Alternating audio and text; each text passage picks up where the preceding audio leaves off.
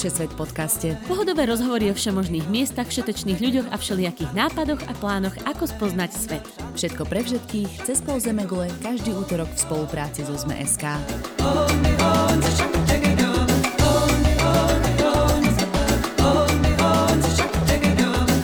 Ahojte cestovatelia a cestovateľky. Práve ste si zapli Všeset podcast, kde vás cez rozhovory s rôznymi hostiami vždy zavedieme do iného kuta sveta. Volám sa Tina Hamárová. Ahojte, ja som Nadia Hubočan a keďže žijem už pár rokov v Kanade, vždy sa rada aspoň takto cez podcast pozriem do krajín okolo Slovenska. Dnes to bude úplný západ Rakúska, alpský kraj na hranici s Talianskom, Tyrolsko. Porozprávať o ňom príde náš obľúbený host, pomaly spolumoderátor, novinár a už aj spisovateľ Lukáš Onderčanin, ktorý do Tyrolska chodí pravidelne od detstva. Jeho rodina tam má totiž dlhodobo zaparkovaný karavan, takže má prehľad o letných aj zimných aktivitách a že ich bude veľa.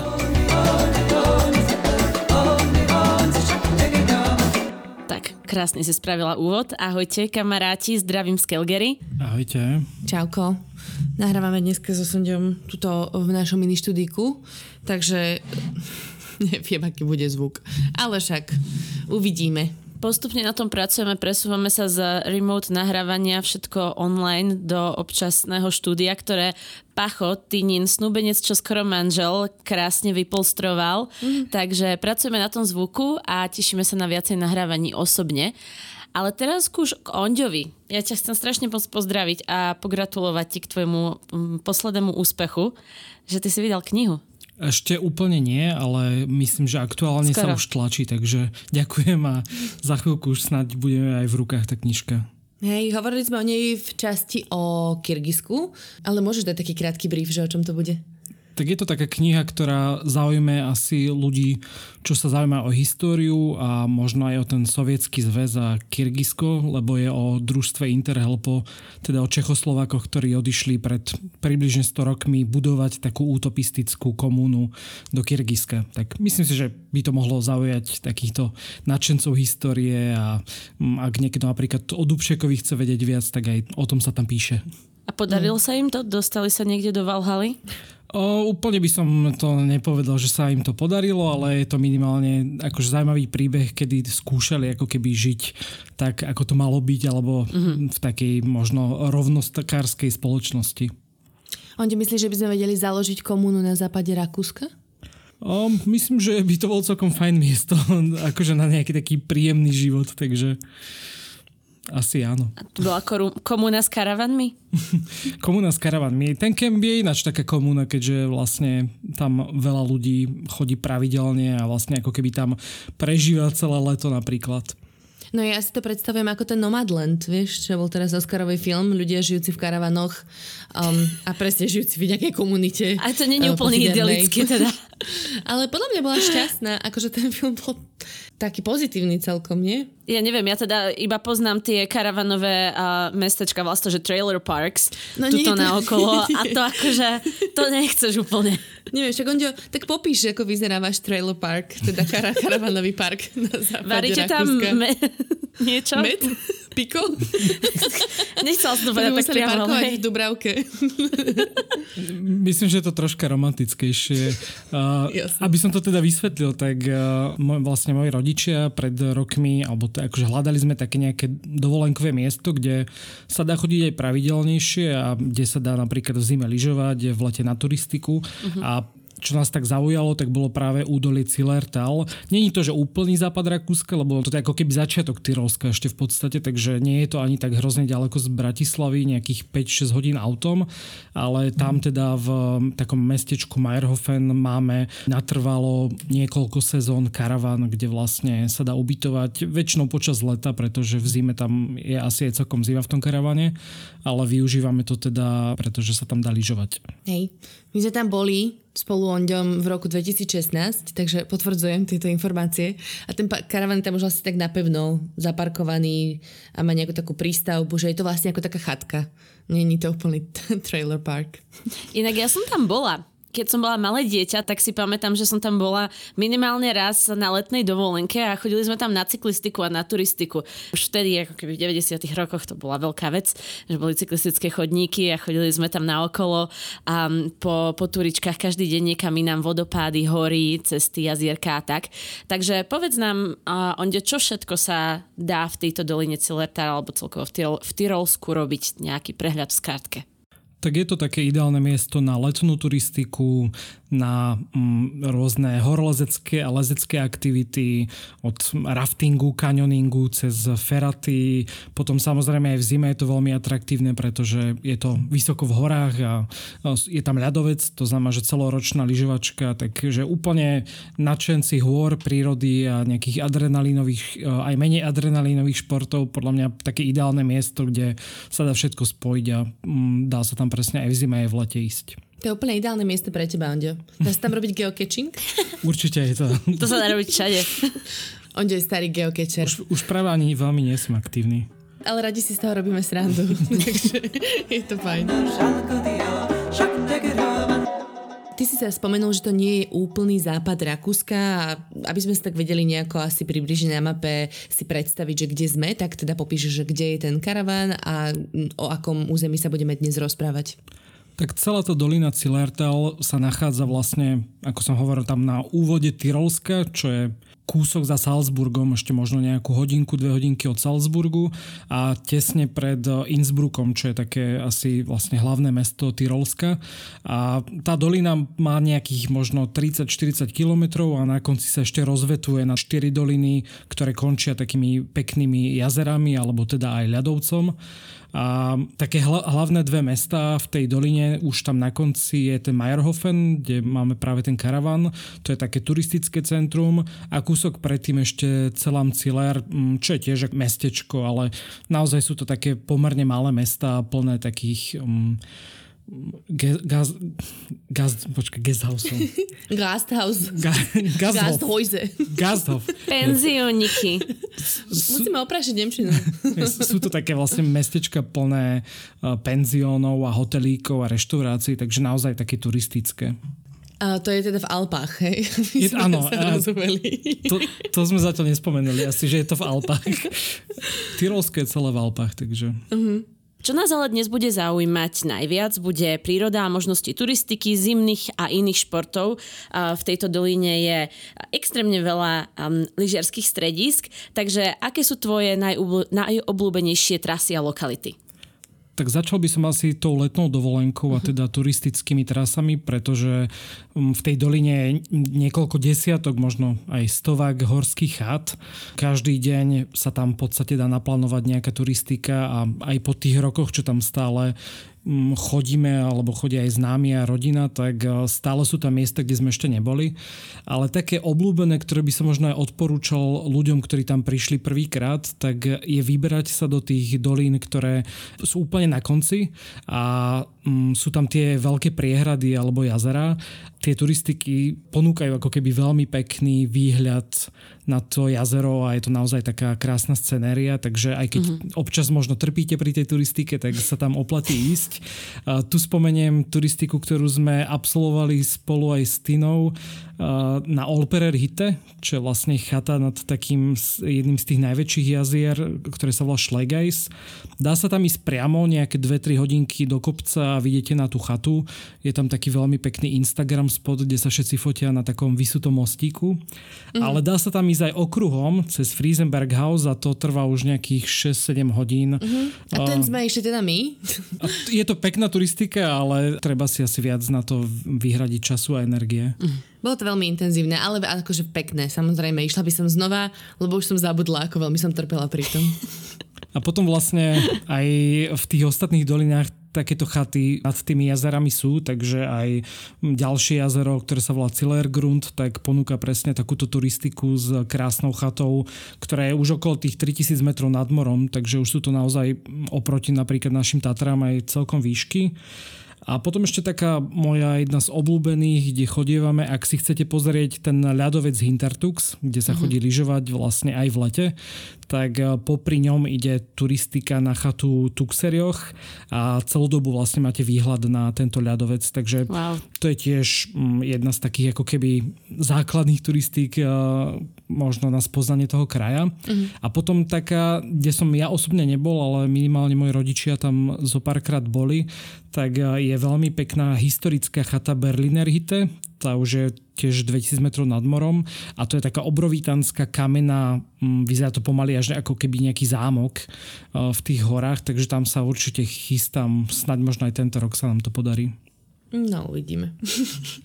ale bolo by to fajn. My už sme totiž chceli v máji, sme sa tam veľmi chystali, že pôjdeme lyžovať na ľadovec, uh, lebo to je taká najlepšia sezóna, ale nevyšlo, stále boli zavreté hranice. Už teda zajtra je jún, tak, tak asi nič. A tak môžeš ísť v auguste ešte sa zaližovať. No nie, práve že... Dá sa ísť, aj teraz Hej? je to, akože keby že chceme, no, tak zajtra môžeme zlyžovať, ale teda ja už som tam bol lyžovať aj v júli a nebolo to úplne až taká príjemná lyžovačka teda. Mm. Ale k tomu sa asi dostaneme k lyžovaniu. Hej, hej, k lyžovaniu sa dostaneme.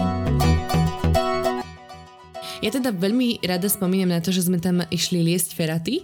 Bol to super zážitok a úplne ma to tak akože priviedlo k nejakej láske k lezeniu, že ma to strašne bavilo. Tak feraty sú vlastne mm, istené horolezecké cesty, to znamená, že pre ľudí, ktorí napríklad nikdy neliezli a nemajú silu, tak eh, si môžu ako keby vyskúšať. Ja, ja, ja no, prosím. No, ak, nemáš strach, ak nemáš strach z výšok, tak je to úplne super Mám aktivita. strach z výšok. Tak, ne. budeš istená. A myslím, že aj, aj u nás niekto mal strach z výšok z našej Takže partie. Je tam, je tam ako keby dostatočne velikánsky zraz, kde si hodím tú tyčku a potom pokračujem v mhm. lezení. Mm-hmm. Je tam taký brutálny zraz, že ty si vlastne úplne na stene, ale do ktorej sú nabité skoby a ty na tých skobách stojíš a vidíš pod sebou zraz. Máš máš normálny sedák a istiteľ áno. Takže vlastne nemáš ako spadnúť, mm-hmm. jedine, že by si sa odopol.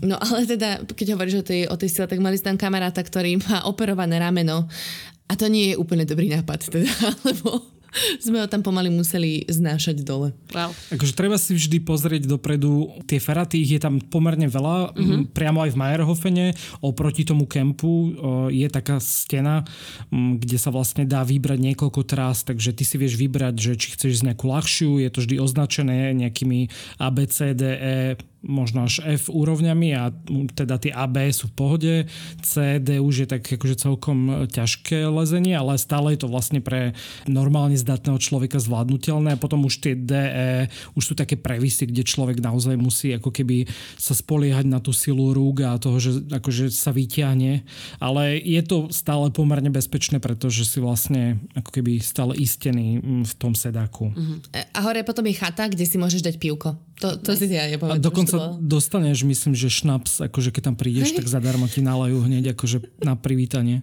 Že aby si sa nemusel znova už pozerať dole.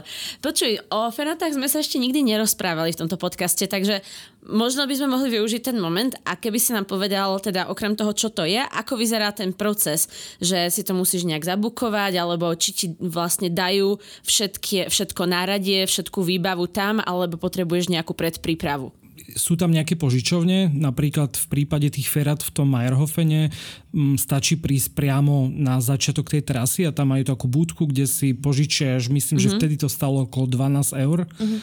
Ten sedák, dostaneš prílbu, možno rukavice, to si nie som istý. Lepšie si teda doniesť také m, rukavice pracovné, alebo no mm-hmm. lyžiarske nie, ale také, s ktorou tie lána, keď sa ich stále treba držať, tak to dosť reže do tých rúk, alebo akože je lepšie to ísť s rukavicami, tak takými... Zahradkárskymi. Zahradkárskymi, presne, čo majú takú tú... A bez umelých nechtov asi najlepšie, že? Tiež ideálne. Ideálne bez umelých nechtov. takže, takže priamo tam sa to dá požičať, prípadne ak je to zavreté, tak sa to minimálne ten sedák dá požičať v, priamo v mestečku, v uh-huh. športovom obchode. A tých ferad je tam viac, nie len v tom Eierhofene, ale aj Ginsling je také ďalšie mestečko smerujúce k tej priehrade. Tam je mhm. tiež niekoľko už pomerne ťažkých trás čo som chcel povedať? Vôbec neviem, Ondio, ale ja som, mne no, sa začal si, páčilo. začal si s tým, že teda požičiaš si nejaké to vybavenie a teraz ja čakám, že či tam bude nejaký ujo, ktorý ti povie, tuto si to zapni, tuto si daj ruku, nejaký tour guide, alebo či je to vyloženie, že vyberieš si možnosť ABC, sám sa tam nalodíš a ideš. Je, je to na tebe vlastne. On ti dá asi nejakú takú základnú inštrukciu, ako sa máš držať, mm-hmm. že vždy musíš mať vlastne dve tie karabínky zapnuté o to lano, alebo mm-hmm. teda aspoň jednu, keď sa prepínaš, aby náhodou sa nestalo, že sa prehadzuješ medzi, tý, medzi tými lanami, lebo tam sa prepínaš, vždy prejdeš nejaký úsek, zase ho preručkuješ, alebo vystúpaš po nejakých schodoch. Občas sú tam mhm. nejaké také vysuté rebríky, ktoré sa hojdajú, alebo iba lana, po ktorých vlastne prelezieš. Už aj na Slovensku ináč máme niekoľko ferác, mm-hmm. napríklad v slovenskom raji. Alebo na Martinkách. Alebo na Martinkách, takže odporúčam to pre každého, koho zaujíma napríklad lezenie, ale nemá silu ako ja na to, aby vlastne akože nejako, alebo, alebo nechce riskovať a bál by sa možno mm-hmm. ísť na nejakú stenu, takže toto je vlastne pomerne bezpečná forma takého, že pričuchnutia si k horolezectvu. Uh-huh. Alebo keď sa chceš na to úplne namotať, napríklad ako ja, a ja som sa tam úplne tešila ako malé decko, keď som mohla liesť proste hore tou skalou a vedela som, že je malá šanca, že spadnem. Mne sa to strašne páčilo. A teda... No ja by som to strašne chcela skúsiť a preto sa aj takto vypitujem, že to je taký možno, možno toto leto, môj sen, ktorý by som si chcela splniť. Zatiaľ som iba v štádiu, že na detských ihriskách sú také cvičné steny, vieš, asi v dvojmetrovej dĺžke, tak uh, tam trénujem svoje bice bicepsy a tricepsy a možno sa raz dostanem na tú feratu. Ešte by som spomenul jednu vec, keby to niekoho veľmi chytilo a chce tiež naozaj už taký adrenalín, uh-huh. tak eh, dokonca sa tam dá ísť na feratu na jednu z tých priehrad. To znamená, normálne uh. sa dole naviažeš a ten múr má podľa mňa tak 100 metrov, obrovský akože priehradný uh-huh. múr a vlastne v tom múre sú navrtané stúpačky, také schodíky a ty sa normálne akože ťaháš hore po tých schodíkoch a ideš tých 100 metrov po tom múre. A zatiaľ som to teda nebol, to ale prečo prečo neboli? Neviem. Počkaj, to pod ale... tebou je normálne tá priehrada, ten velikánsky, akože tá voda valiaca tá prie, sa? Tá priehrada je, je ako keby za tým múrom, ale... To Hoover Dam si predstav, Presne, hej, že lezeš po Hoover Dam stenu, hore. Iba stenu kam, Aha. no betonovú stenu, hej, až za tým hore je voda. No a to hej, je ale nejaký, no. pod tebou je ten vývod vlastne z tej priehrady, nie? Kde tam tá hej, voda, ale iba ako taký, sa taký cicerok. Cicerok tam ide, že nie je to nejaký... Potom pridáme Z toho mi je zle, iba keď nad tým premyšľam. Ľudia, to je... V, v scenári, on tam dokonca dal fotodokumentáciu do scenára. Tam to je? Oh, čo ti peče? No dobre, nevadím. Poďme ďalej. Aké ďalšie aktivity pre ľudí, ktorí sa teda boja výšok, sa dajú robiť a v Cilertali? A asi potom preskočím ten paragliding, lebo to asi tiež nie je úplne pre ľudí, ktorí sa boja výšok. tak ešte si to ale, dajme ale... v rámci jednoho balíčka. Pre ľudí, ktorí sa neboja výšok, tak ešte môžete ísť na paragliding, hej? Môžete ísť na paragliding, je to dokonca vraj jedno z najlepších miest na paragliding v, podľa mňa a možno aj v Európe, pretože wow. to údolie je celkovo tak stavané, že tam ten vzduch teplý stúpa lepšie ako možno v iných údoliach, takže tam mm. je mhm. bežné, že počas dňa vidíš, ja neviem, možno aj 200 padačkárov. Tam oni výjdu vlastne na tie hory okolo a vlastne paragliding je nie z lietadla, ale to, že zoskočia z tých kopcov, čo je vraj ťažšie. Ja osobne som tiež zatiaľ nebol, pretože som mal z toho ešte pocit, že sa toho bojím kedysi. Môj otec a môj brat boli a páčilo sa im to. Ale to on potom dostal na 30 od nás za zoskok z padáku, takže, či zoskok z lietadla. Takže už teraz si to určite pôjde veľmi rád vyskúšať. Už, už mi nič iné nezostáva, takže, takže vyskúšame to. A keď už sme pri aktivitách, ktoré sme poslednú dobu tiež robili, tak sa tam dá robiť aj rafting. Je tam rieka Ciller, ktorá vlastne preteka celým tým údolím a priamo z toho Majerhofenu sa vlastne vychádza a dá sa myslím, že aj dlhšie splavovať ako keby až do rieky In, ktorá ide mm-hmm. vlastne do Innsbrucku, ale to už je asi taká dlhá trasa, ale ten Ciller je celkom v pohode. Je to taká akože e, dosť rozbúrená rieka, mm-hmm. sú tam obrovské vlny, ale není tam až tak veľa skal. Je to viac také, že to akože hádže. Skôr sa utopíš, ako sa roztrieškeš o skaly, hej? Áno. Alebo to akože, také, že nenáročné, na, keď tam nie sú nejaké mm, zradné úseky, mm-hmm. tak vlastne človek nemusí manévrovať až tak s tou loďou. Takže je to taký akože zážitok aj pre úplných začiatočníkov. S inštruktorom sa to dá zvládnuť. Pre úplných začiatočníkov, ktorí sa boja utopenia, môžete splavovať Vltavu. To bol môj zážitok z raftingu.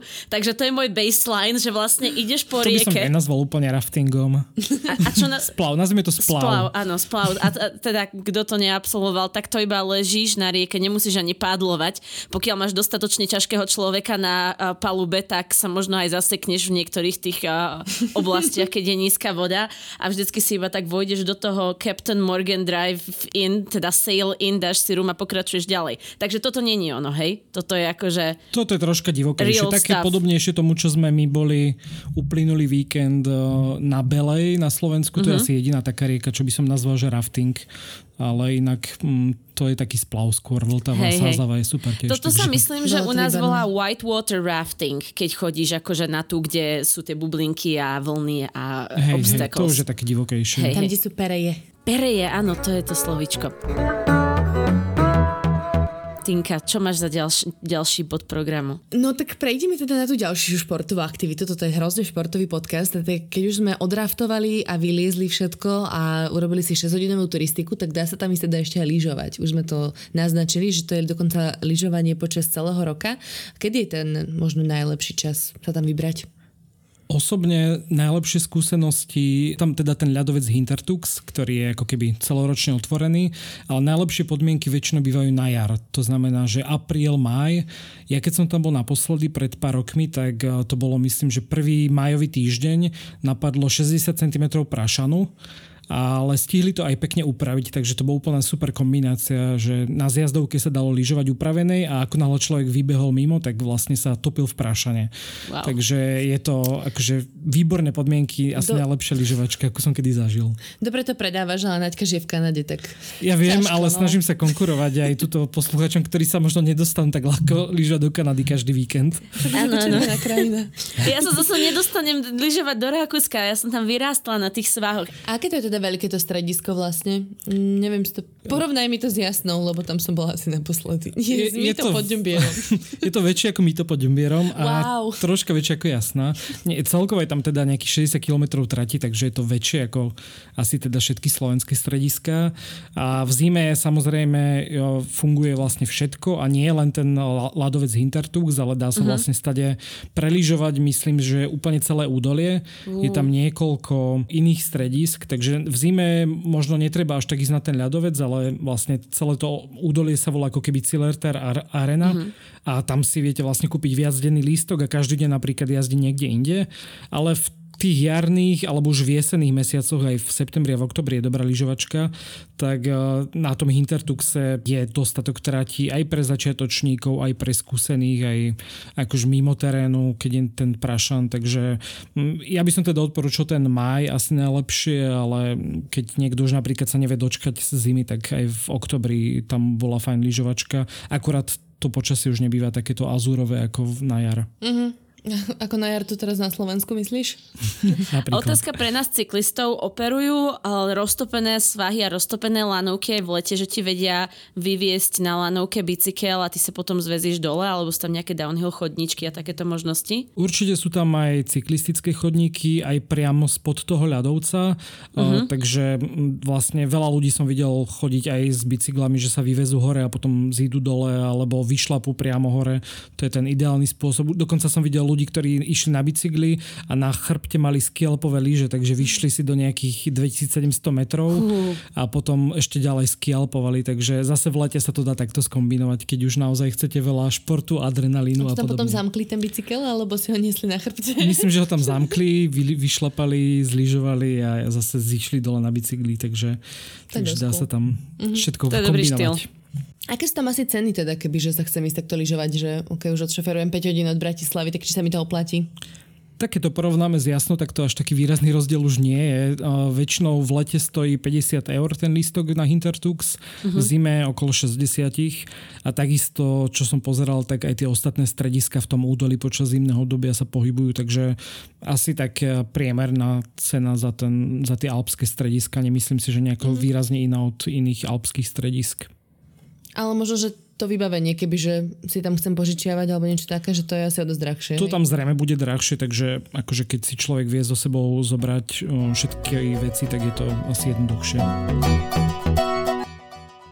No prejdeme do okolia, pretože dneska sa nebudeme teda venovať celému Rakúsku, dokonca ani celému západnému Rakúsku, alebo iba túto miestečkám na okolo. Vedel by si sa vybrať niekde na skok, doporučiť výlet kúsok od dedinky Meyerhofen, kde teda máte karavan?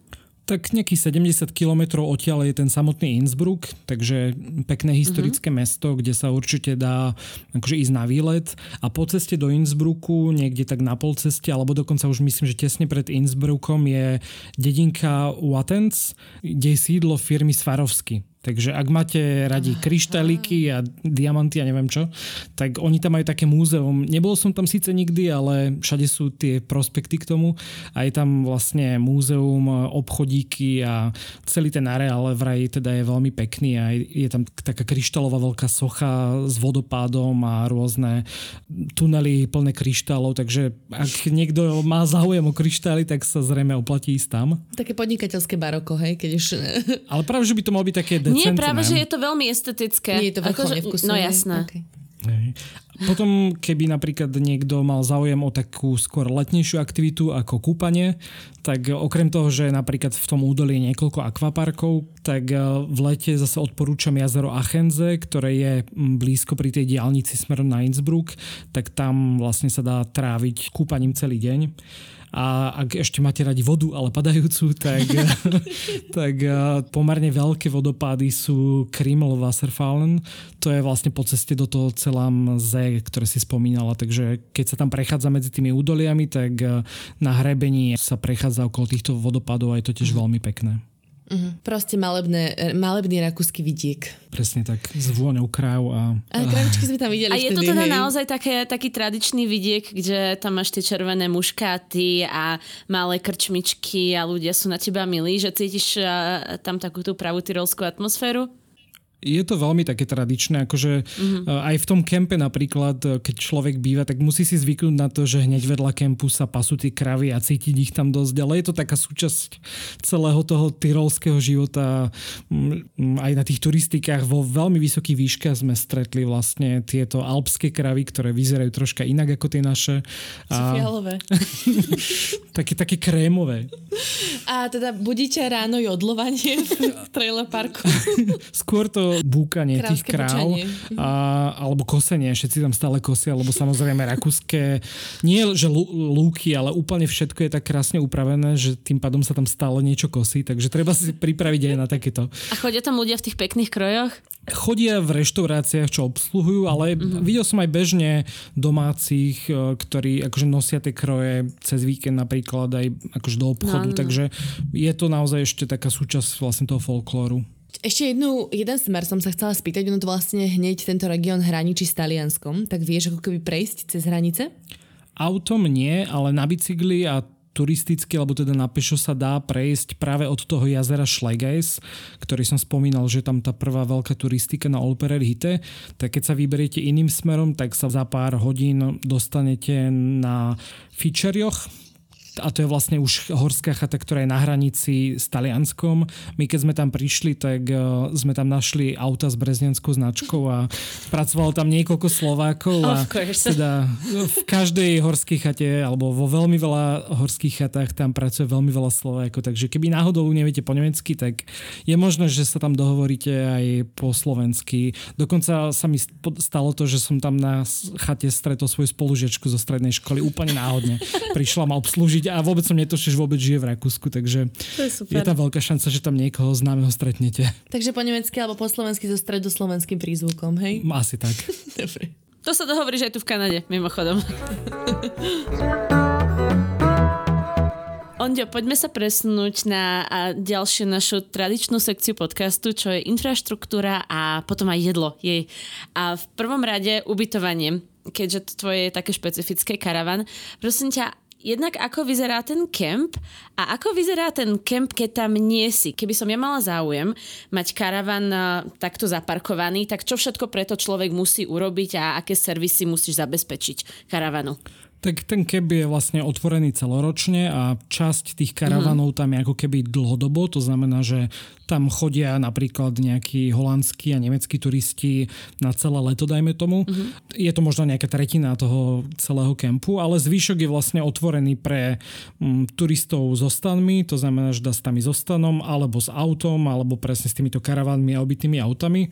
A vlastne funguje to ako bežné kempy. Človek sa prihlási na recepcii, zaplatí si nejaké poplatky.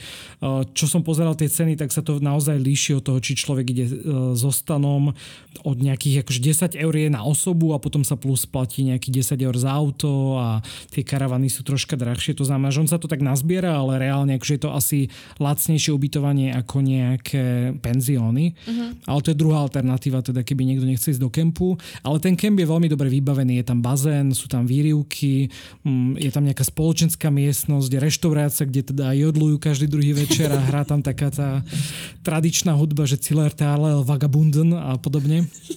To neznie úplne ako trailer park, kde sa varí piko teda. Nie, nie, je to veľmi taký, taký rodi, rodinný kemp, aj to vlastní jedna rodina a uh-huh. cíti tam takú priateľskú atmosféru. Sú tam veľmi na vysokej úrovni toalety a sprchy, takže keď má niekto strach, že má ísť do kempu, tak e, vyzerá to lepšie ako nejaké rôzne hotely, takže e, určite je to podľa mňa príjemné miesto, kde sa dá akože ubytovať a ak potom už niekto radšej ide napríklad iba so svojím autom a nechce spať v stane, tak je tam množstvo tých penziónov a hotelíkov a takýchto ubytovaní u súkromníkov.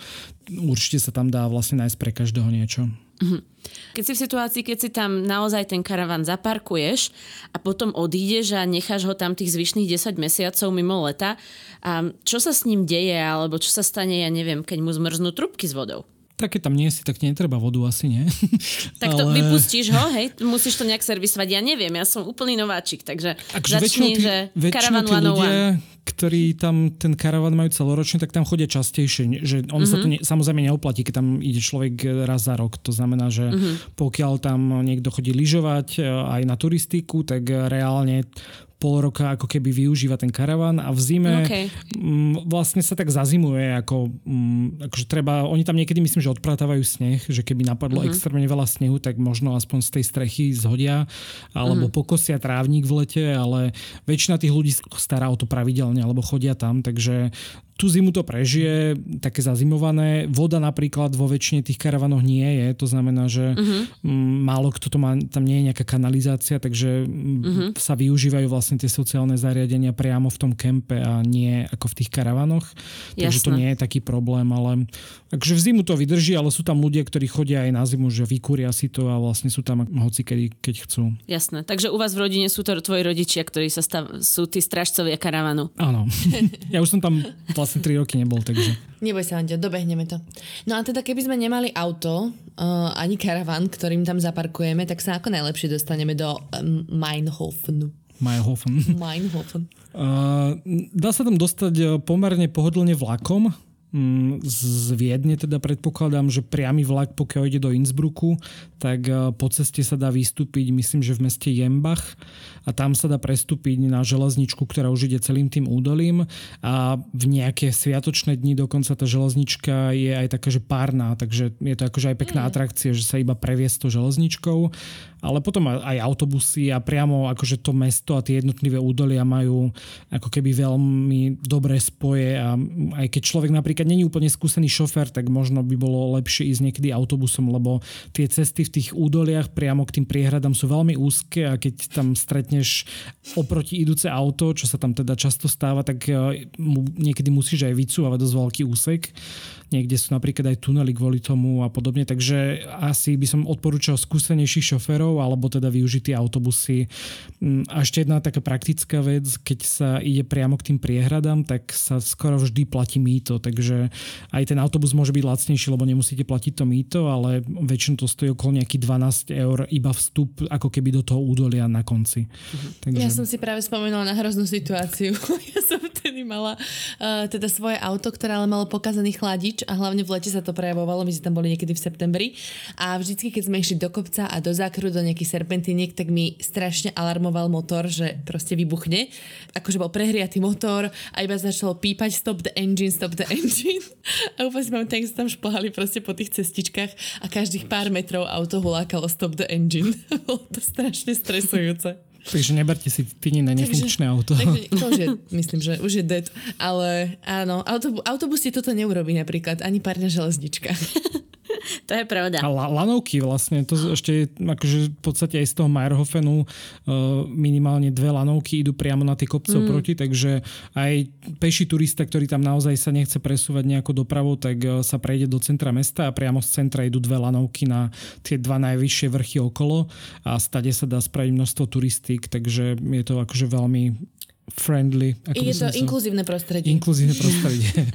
Vidíš, e, tieto alternatívne spôsoby dopravy ma privádzajú k otázke, že si musíš na ne kúpiť nejaký lístok a teda musst du Deutsch sprechen, musíš vedieť po nemecky na to, aby si bol v tomto kraji a toto som späty vyťahla túto vetu. Veľmi dobre. Ja si pamätám iba es ist ein tolles Gefühl, wenn man runter die Piste fährt. Čo znamená, že je to príjemný pocit, keď ideš dole s jazdovkou. Neviem, či si Naďka pamätáš. Pamätám si to veľmi, pamätám si veľmi. Mm-hmm. No, tak. Dobre, no to nič. No prepáč, Anďo, koľko stojí, Takže... koľko stojí listok? Nie, či musí vedieť po nemecky, sa pýtam. Ja, ja neviem teda po nemecky, akože viem si objednať pivo, takže také tie základné, že presne ein, ein uh, Weissenbier bitte. a s tým som zatiaľ tam akože vedel fungovať v pohode. Takže, a oni tam samozrejme vedia v tých turistických miestach, vedia mm-hmm. po anglicky. Takže, takže pohode. nemyslím si, že je to úplná nevyhnutnosť, takže dá sa tam aj bez Nemčiny a keď tak takou akože lámanou Nemčinou podľa Ale prípadne zajodluješ, že oni vedia. Alebo budeš chodiť iba do krčiem, kde sú Česi a Slováci, lebo však ako vravíš, tých je tiež dostatok. Bože, to je hrozná turistika, to Ale to skoro však. No. no dobre. Tak. Dobre, už, už sa presuňme k tomu Weizenbier. Áno, áno, už, už by sme si ho mohli aj naliať. Takže a predpokladám, že odporúčaš Weizenbier. Čo ešte ďalej odporúčaš v Tyrolsku? Také nejaké gurmánske špecialitky? To kvasinkové pivo, keby niekto nevedel. Ale také... Počkej, pšeničné, Pšeničné, nie? kvasinkové, mm-hmm. hej, ale akože nie každému to chutí, ale tam je to... A není každé pivo pšeničné a klas- kvasinkové? Nie, práve, že je zbavené tých kvasiniek väčšinou. A nie to akože je nefiltrované, hej? Nefiltrované, hej. A je také, má takú špecifickú mm. chuť, akože mám veľa známych, ktorí to naozaj im to nechutilo, takže, ale tak dnes už je to rozšírené aj u nás, že pred pár rokmi to bola rarita a mm-hmm. teda napríklad môjmu otcovi sa podarilo celých nízkych Tatrách rozšíriť, že už čapujú niekoľko rokov kvasinkové pivo, lebo stále hovorí, že aké je super, to majú v Rakúsku, takže, takže v podstate importovala na Slovensku, ale dnes už je to taká bežná vec, ale pred pár rokmi to naozaj bola tá bavorsko-tyrolská vec. My takže... si so v kuse kupujeme Weizenbier. My, my sme takí dvaja vystupujeme s radou našich kamarátov, ktorí pijú IP a takéto srandy a my pijeme Weizen. Takže okrem teda akože pivo je také tradičné a potom sú tam nejaké tie miestne špeciality skôr ako mm, nejaké tyrolské. Uh, akože ja som ich až tak veľa nevyskúšal, lebo väčšinou si tam vlastne grillujeme a varíme sami v tom kempe. To zase nie, ale tak na grille sa dá všelijaké špízy a podobne. No. Ale čo som si skôr tak uh, pozeral také tradičné, tak je Tiroler, no teraz nebudem vedieť to vysloviť, ale že Tiroler Grösl, a to je celkom jednoduché jedlo. To sú vlastne také opečené zemiaky so slaninkou a s vajíčkom v panvici a vyzerá to akože veľmi easy a veľmi chutne. Potom, čo tam je veľmi obľúbené, sú špecle. To sú vlastne také vlastne halušky mm-hmm. sírové. To by tebe chutilo. To by mne určite. Kéze špecel. Také, taký štýl ako mac and cheese možno. To som zase ja nikdy nemal, ale akože obliate sírom. Asi. A potom a sme sa napríklad divina, je tam akože veľa dobrej diviny, dokonca aj kamzika si tam asi môžete dať. Nikdy ano? som neskúšal, ale teda vraj sa poluje na kamziky, takže Aha. asi sa dá jesť aj kamzik. Svište, neviem, či sa jedia, z nich sa robia maste. A sme tam videli.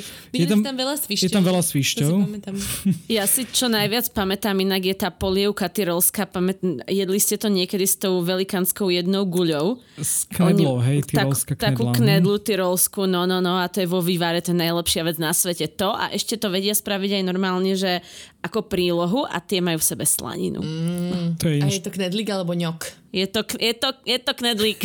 je to knedlík. knedlík. To je veľmi chutné ináč. A potom z takých sladkých vecí, čo sme si tam vždy dávali ako deti najmä, tak je ten Kaiser Schmarn, čo je vlastne císarský trhanec. Uh-huh. Je to ako keby taká natrhaná palacinka, to alebo možno dobré. skôr lievanec natrhaný a k tomu uh-huh. sa dáva buď malinový, alebo také jablkový, nie džem, ale píre, alebo taká omačka. To znamená, že vlastne presnídavka jablková s palacinkami natrhanými z takej Presne, Dálka, páči sa mi, že si prebral túto považsko-bystrický dialekt. to, to je dialekt? No, ja poznám veľa ľudí, čo nevie, čo je presnídavka. Poznajú ako to volajú? Detská výživa. Detská výživa. Možno je to čechizmus, ináč. Ja myslím, znie to čechizmus. Ja presnídavka, ja to som zrovna včera vysvetlovala, ako dávam presnídavku svojmu dieťaťu a tiež sa ma kamarát pýtal, čo to bude. To je možno tým. No. A inak no. fakt, teraz to všetko dáva zmysel. On mi na to. Takže to je detská výživa. A ja nie, detská výživa, to je to mlieko umelé, čo dávaš do flašky. Nie, akože to je presný dávka. tak som mu dávala veľkú lekciu považsko bystričtiny. Keď už hovorím o mliečných produktoch, tak spravím mostík na... Krásny, ty si taký šikovný novinár na jedna z vecí, ktoré tam treba vždy ochutnať, teda je mlieko v hociakej podobe a ak nie ste teda laktozovo intolerantní, už ako ja, ale keď som ešte nebol, tak uh, tam sa oplatí vo veľa miestach dať si naozaj ten meal, akože čerstvé uh, krauské mlieko na tých horských chatách. Dokonca robia aj nejaké rôzne koktejly a v rôznych podobách, akože žinčica a podobne, takže Ale vieš, kedy by to bolo najväčšie doporúčanie, keby si povedal, že musíte si dať, aj keď ste laktoza intolerantný. Aj keď potom stráviš hodiny na záchode, stále sa to oplatí. Stále to za to. Otestujem možno na budúce. Ale teda, keby ste chceli akože priamo v tom Meyerhofene aj sa prejsť z toho kempu, tak je to tak 10 minút prechádzka, tak je tam taká veľká mliekareň, kde sa dá ísť aj na exkurziu, keď chcete vidieť teda, ako sa vyrábajú mliečne produkty. Mm-hmm. Ale je tam aj taký veľký obchodík, kde sa vlastne dá nakúpiť všelijaké takéto síriky a mlieka, takže mm-hmm. to je tiež akože fajn miesto na zastavenie sa. A bývajú tam často všelijaké tieto tradičné koncerty, ktoré už som spomínal, uh, miestnych uh, jedlovacích kapiel. Čiže proste nekvasené pivo, ale čerstvé mlieko. Ale asi by, som, asi by som to nekombinoval tieto dve veci. Radšej si rozdielte. Jeden deň si dajte Kaiserschmarren s čerstvým mliekom a druhý deň si dajte pivo s divinou alebo s kamzikom. No, dobre, dobre. končíme pri pive s divinou. Ja som normálne, premyšľam, Tina, mali by sme častejšie robiť tieto nostalgické podcasty o Rakúsku, lebo ja som a v hlave vo svojom detstve. Aha. A táto sekcia jedla nás privádza na záver, takže Ondio, máš nejaké tipy na záver alebo niečo, čo sme zabudli spomenúť, čo by si ešte chcel Ondio dodať? má super tip, ja som to tam tak naznačila v tom scenári, Ondio má super tip. Ja mám, Hej. čo som si tam akorát zapísal, ak myslíš to, tak eh, že nehladkajte oslíkov. to vychádzam teda z uh, skúsenosti môjho brata, ktorý si nepreči, alebo nekrmte, myslím, že to bolo, uh, ktorý teda nevedel po nemecky, preto možno ten jazyk niekedy je lepší. uh, keď je tam veľká tabula, že nedotýkajte sa oslíka, tak, uh, tak sa ho nedotýkajte, lebo teda sa mu troška zahryzol do ruky, uh. keď ho chcel pohľadkať, takže prišiel s, takou, s takým otlačkom pekným na ruke. Wow. Takže môže byť nebezpečné teda tam uh, za tými somármi chodiť. A ešte neviem, čo bol ten druhý typ, alebo to tiež zase niečo s tými krávami. Je s plotmi, aha. No to je druhá vec vlastne, že keď nielen tie somariky, ale aj tie kravy často sú ako keby obohnané plotmi a dokonca aj v tých vysokých horách veľmi často počas tých turistík treba prechádzať také ako keby bráničky, kde sa iba človek zmestí, aby tade neprešli tie kravy. A veľmi často je elektrina pustená v tých e, plotoch. A nemusia to byť iba také tie tradičné, čo človek vidí, že tam je elektrina, že také tie pásky, ale aj v normálnom kovovom plote môže byť teda elektrina a tiež s tým má môj otec skúsenosti, kedy teda akorát myslím, že máme fotku, ako sa opiera o ten plot a tak vyskakuje.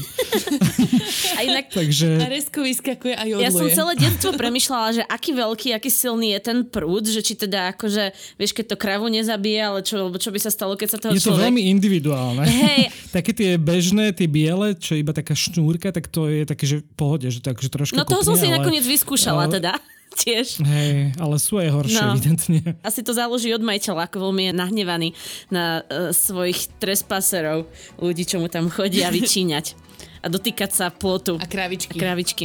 Hej. No dobre, tak ďakujeme veľmi pekne, Ondio, toto bolo strašne príjemné. Príjemný návrat do detstva a za nás návrat do roku 2016 pred pandemické doby, keď sme mohli chodiť do Rakúska na výlety. Teraz je Rakúsko zelená krajina, takže minimálne v toto leto, keď sa nebude docestovať mimo Európy, tak určite super tip, tak sa dá ísť. Mm, tak ďakujem veľmi pekne aj vám, milí posluchači, že ste s nami boli dneska opäť počas tohoto post, takmer postpandemického dielu o našich najbližších susedoch a tešíme sa na vás opäť ďalší útorok, keď sa budeme rozprávať o... Tina? Uh, ďalší útorok sa budeme rozprávať o Lomboku. Áno, budeme sa rozprávať o dobrovoľničení na Lomboku a ako sa stať učiteľom angličtiny alebo učiteľkou angličtiny na Lomboku. Takže tešíme sa na vás. Čaute. Ahojte. Ahojte, ďakujeme.